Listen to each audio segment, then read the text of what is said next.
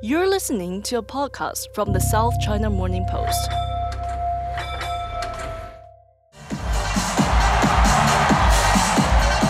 This is the sound of Indonesia's next president dancing across the stage.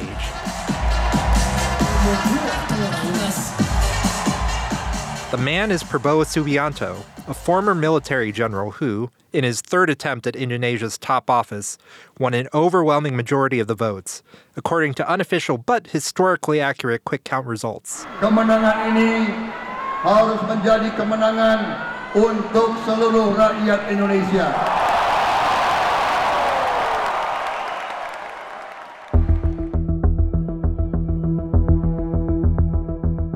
Prabowo led his nearest rival by some 33 percentage points after more than 200 million registered voters cast their ballots in the hotly contested race. The 72-year-old beat out rivals Anies Baswedan and Ganjar Pranowo, both former governors, thanks in no small part to a slick campaign that successfully shifted Prabowo's brand from iron-fisted populist to a cute grandpa prone to posting viral dances on TikTok. Okay gas, tambah dua, torang gas. How did Prabowo, a man who was once a bitter rival of outgoing President Joko Widodo, end up mounting a successful 2024 bid with not only President Jokowi's backing, but also the president's own son, Gibran Rakabuming Raka, as his running mate? And what did voters think about some of the darker chapters in Prabowo's past? Prabowo was accused of major human rights abuses, including overseeing the abduction of democracy activists, accusations that led to a U.S. travel ban. Joining us to discuss this and more is Dr. Jackie Baker, a longtime expert in Indonesian politics and a senior fellow at the Indo-Pacific Research Center at Australia's Murdoch University. I'm Anand Mathai, and this is About Asia. Thank you so much for taking the time to talk with us today, Dr. Baker. So it was an enormous vote. Indonesia is not only the largest democracy in Southeast Asia, it's the third largest democracy in the world. For our listeners who maybe aren't so familiar with Indonesian politics, who is Prabowo Subianto? Prabowo Subianto is a blue blood who comes from a very well-established political family who have a sizable economic fortune. He went into the military. He eventually became the head of the Special Forces and the Jakarta Special Command, two incredibly important positions within the military at a time in which the military was the most powerful institution in the country. In the meantime, he also married the dictator Suharto's daughter. So, this is a man who is, for all intents and purposes, is on track to be a potential successor to President Suharto. Come 1998, however, his plans are thwarted by a democratic revolution. And so then he moves into electoral politics, and he runs for president against Joko Widodo in 2014 and 2019 in polarizing campaigns in which he faces off a very centrist, developmentalist candidate with a persona of authoritarian nationalism. I am disgusted. Of, this hyper-populism. Saya muak. In which he's roaring down the microphone that, that foreigners are trying to take over our country. Ini adalah republik yang sudah dirampok dari rakyat Indonesia. So he ran very, very polarizing campaigns. He allied himself with some of the darker forces, I guess, of Indonesia's democracy. And in the last 5 years, a remarkable reconciliation has occurred between Joko Widodo and Prabowo Subianto, such that he has been sitting as defense minister, running back in his old turf of the military. So Prabowo has been around a very long time. I believe that Prabowo is a person who believes he's entitled to the presidency, who believes he's born into the presidency. And finally, after a very long, many-decade struggle, he has now won it. Yeah, I think a lot of people were surprised at how well Prabowo did and how different his campaign this year was from previous campaigns. He's this former Special Forces commander, sort of rebranded himself into this cuddly grandfather figure who's doing viral TikTok videos with his awkward dance moves. He's been given the nickname the TikTok General. Young Indonesians see Prabowo as someone cute.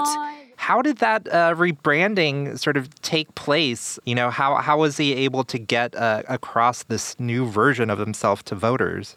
And how successful was it? I think it was incredibly successful. I think, if anything, this campaign has seen the reinvention of Prabowo Subianto as, Indonesia's cuddly uncle. Chubby cheeks, a chubby belly, happy man who is going to continue the legacy of Jokowi. And this is a polar opposite from the Prabowo that we've seen in previous campaigns. A big part of his rebranding was this image of what's known as gemoy, which is kind of cute. Apa? Gemoy. And so actually, instead of images of Prabowo, we saw a lot of kind of animated images of Prabowo and his running mate Gibran. So there was kind of cartoonish avatars of Prabowo hanging all around the country as part of their presidential campaign. He presented himself as the heir of Jokowi, as the obvious continuation of the Jokowi regime. And if there was a policy platform, it was simply continue what Jokowi's been up to. And I think his campaign managers were very careful to steer him away from presenting a serious policy platform, as he has done in the previous campaigns. It was incredibly successful, and it was successful particularly amongst certain age groups. So the sort of Gen Z were stumping for Prabowo in figures of up to 70%. It's worth remembering that younger voters, or voters under 25, and voters between sort of 18 and 35 really like Prabowo. In previous campaigns, they were also the basis of his electoral support. This year, he had attracted both this massive swath of the youth vote, but also he was the leading campaign in every age group, though to quite small margins for older people. So, he managed this cuddly grandpa rebranding, but as a lot of us know about Prabowo's history, he has quite a checkered past, especially when it comes to his time in the military. He's been accused of kidnapping student activists and committing military crimes in East Timor, which got him banned from the U.S. until he was made defense minister lately. How much of an issue were Prabowo's past human rights violations in this campaign, if at all? It's important to remember that Prabowo has campaigned before. So 2019 and 2014, these were big issues. These were prosecuted over and over again. And I think in both of those campaigns, when you paired those accusations alongside an authoritarian personality, for some portion of the population, it stuck and they were not comfortable with it. But the attempt to raise Prabowo's human rights record was done again by his opponents in this campaign, and it really just didn't sit well. It's like nobody really cared, especially when you were being faced with, cuddly granddad doing a TikTok dance. It just didn't stick at all. And I think, if anything, it felt like a tired refrain against a Prabowo presidency. So the opposition against Prabowo mobilized, I think, around a trope of an older Prabowo that we were familiar with, but newer voters either didn't care or didn't know that older Prabowo. And so accusations against him just didn't stick and just didn't seem realistic. So Prabowo was this fierce, bitter rival against Joko Widodo in the two previous campaigns. He is actually a tool of the oligarchs, and I don't think that's the correct picture. He's not a man of the people. He claims to be humble, but that's just an act. In my opinion, that's just an act. I just want to ask you one final question, sir. What will you do if you don't win? I'm very confident I win. But somehow he has allied himself with Jokowi, and Jokowi's son is his vice presidential running mate, or now VP-elect, I guess. So how did this happen? How did they go from being these bitter rivals into these close political allies? Well, this is the multi-million dollar question. That said, it's worth remembering that despite these very bitter campaigns that were run in 2014 and 2019, Jokowi did many times either prior to the campaign or after the campaign, extend an olive branch to Prabowo, to bring him on board, to bring him into the coalition. And in 2019, this olive branch approach finally worked and Prabowo joined the government's coalition. So imagine the kind of head of the opposition ultimately defects and joins the government. And he does so with the plump prize of the ministerial position for defence. And over the last 5 years, Prabowo has been very quiet, very professional, yes Jokowi, no Jokowi. So in some ways, his rebranding has started since 2019. Nonetheless, it was on nobody's bingo card that Jokowi and Prabowo would be allied for the 2024 election. And it started to occur in part because Jokowi's always had this fractious relationship with his own nominating party, the Democratic Party of Struggle. And in part, that's with Megawati, the head of this party, another dynastic leader who is trying to shore up her reign through this young, sort of energetic governor. And they have had a lot of spats throughout 2 terms of government. And when it appeared that the PDIP or the Democratic Party of Struggle would be nominating a candidate and controlling that candidate and that Jokowi would be sidelined in that coalition in 2024, Jokowi started to I guess, canvass the field for an heir to his legacy, to shore up his own power moving into 2024 at a time when he himself could no longer run for the presidency. So, I'm wondering if how much Prabowo's win can be also considered a referendum on Joko Widodo's term in office and how successful he was, given how closely they've aligned himself. What does Prabowo's victory mean in terms of Jokowi's own success and legacy? After the pandemic, we saw Jokowi's popularity rankings start to really soar to levels, in fact, that we had not seen before, at sort of hovering between 70 and 80%.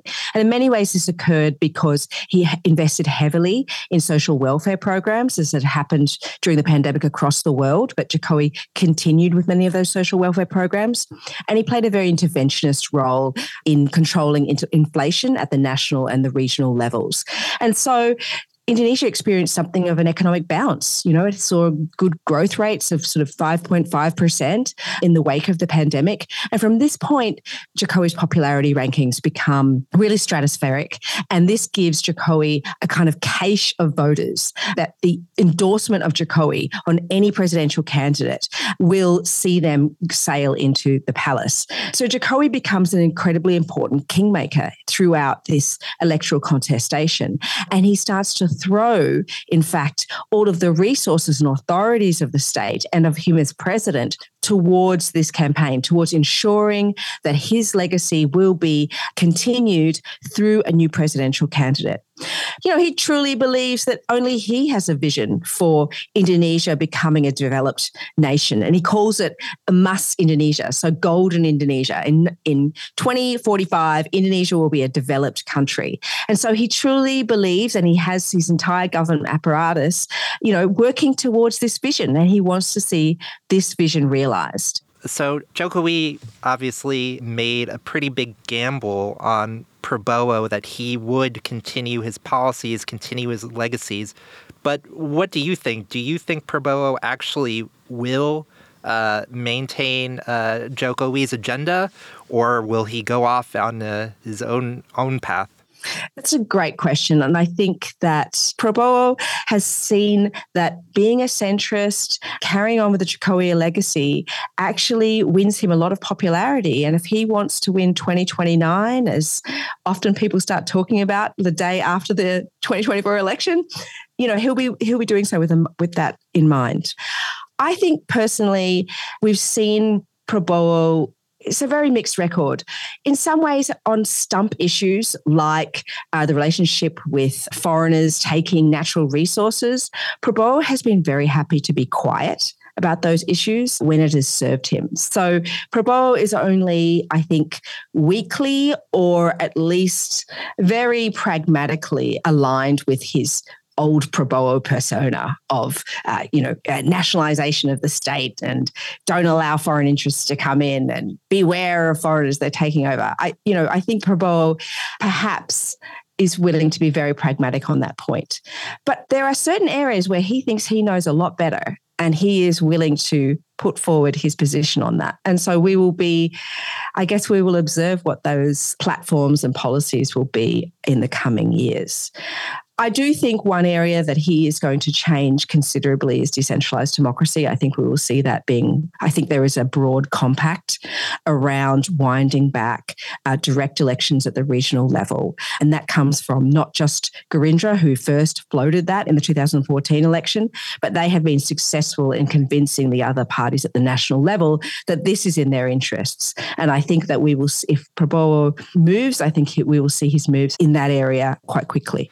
So I want to take a little step back here into the larger context of sort of where Indonesian democracy is right now. And specifically, you discussed this idea a lot in a recent academic article titled Reformasi Reversal. Reformasi, of course, meaning the reform movement, which was really a driving force behind Indonesia's shift to democracy in the late 90s.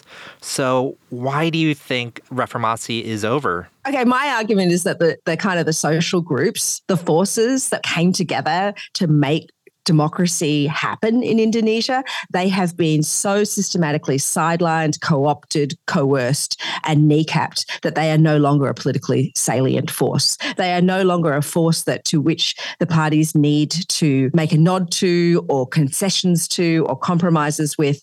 I think they have been thoroughly broken by the last two terms of government under the Jokowi presidency. But it's, you know, it's worth saying that the decline probably began well before then. What has been so remarkable under the Jokowi presidency has been the direct targeting of all the kind of the really key wins of Reformasi, like human rights, like Indonesia's decentralized democracy. So the idea that you can vote in your own governors and regents and mayors. This is something that Indonesians really cherish and celebrate. We have, even at the local level, we still see turnouts of somewhere around 60%, which is, you know, amazing if you're in the US or the UK. So Indonesians cherish their decentralized democracy. And yet over the last two terms, we are starting to see a coalition of parties test the waters for getting rid of decentralized democracy. The Constitutional Court has also gone from being a defender of law reform and human rights and a place that activists would take cases in order for them to be fairly heard. And it's gone to being a handmaiden to the government. And in particular, its most scandalous decision was the kind of legal wrangling around changing the electoral laws in order to allow for Jokowi's son to run as vice president. The Constitutional Court, which is headed up by Jokowi's own brother-in-law, ultimately decided in a decision that was later found to be completely irregular and filled with all sorts of anomalies.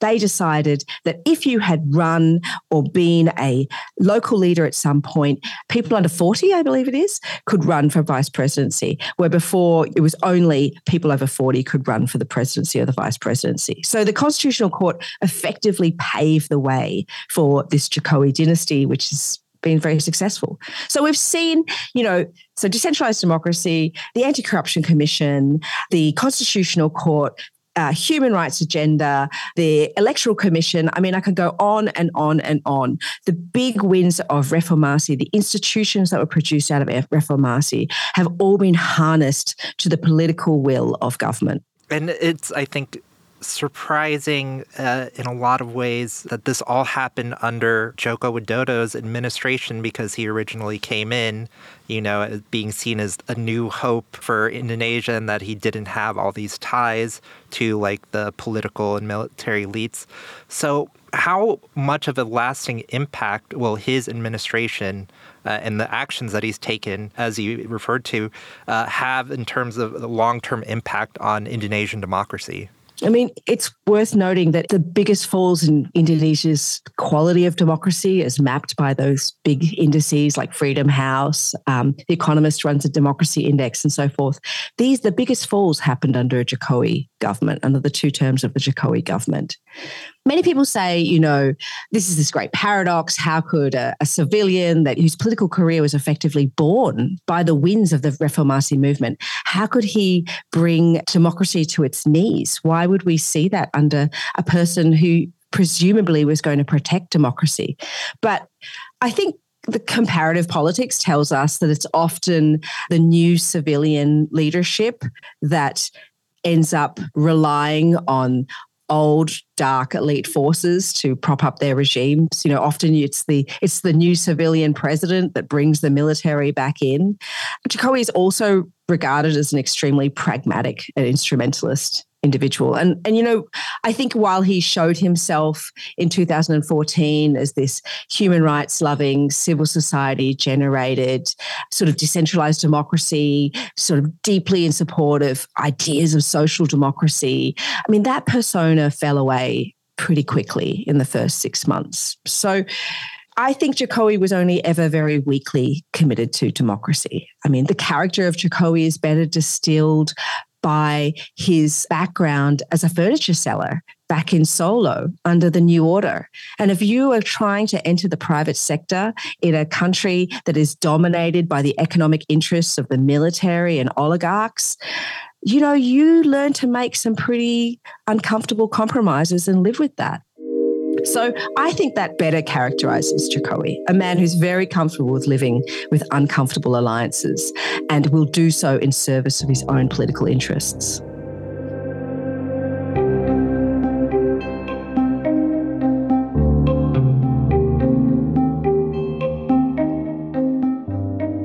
That was Dr. Jackie Baker. For more from her, check out her podcast, Talking Indonesia. And for more news and analysis on the Indonesian election, read the South China Morning Post at scmp.com.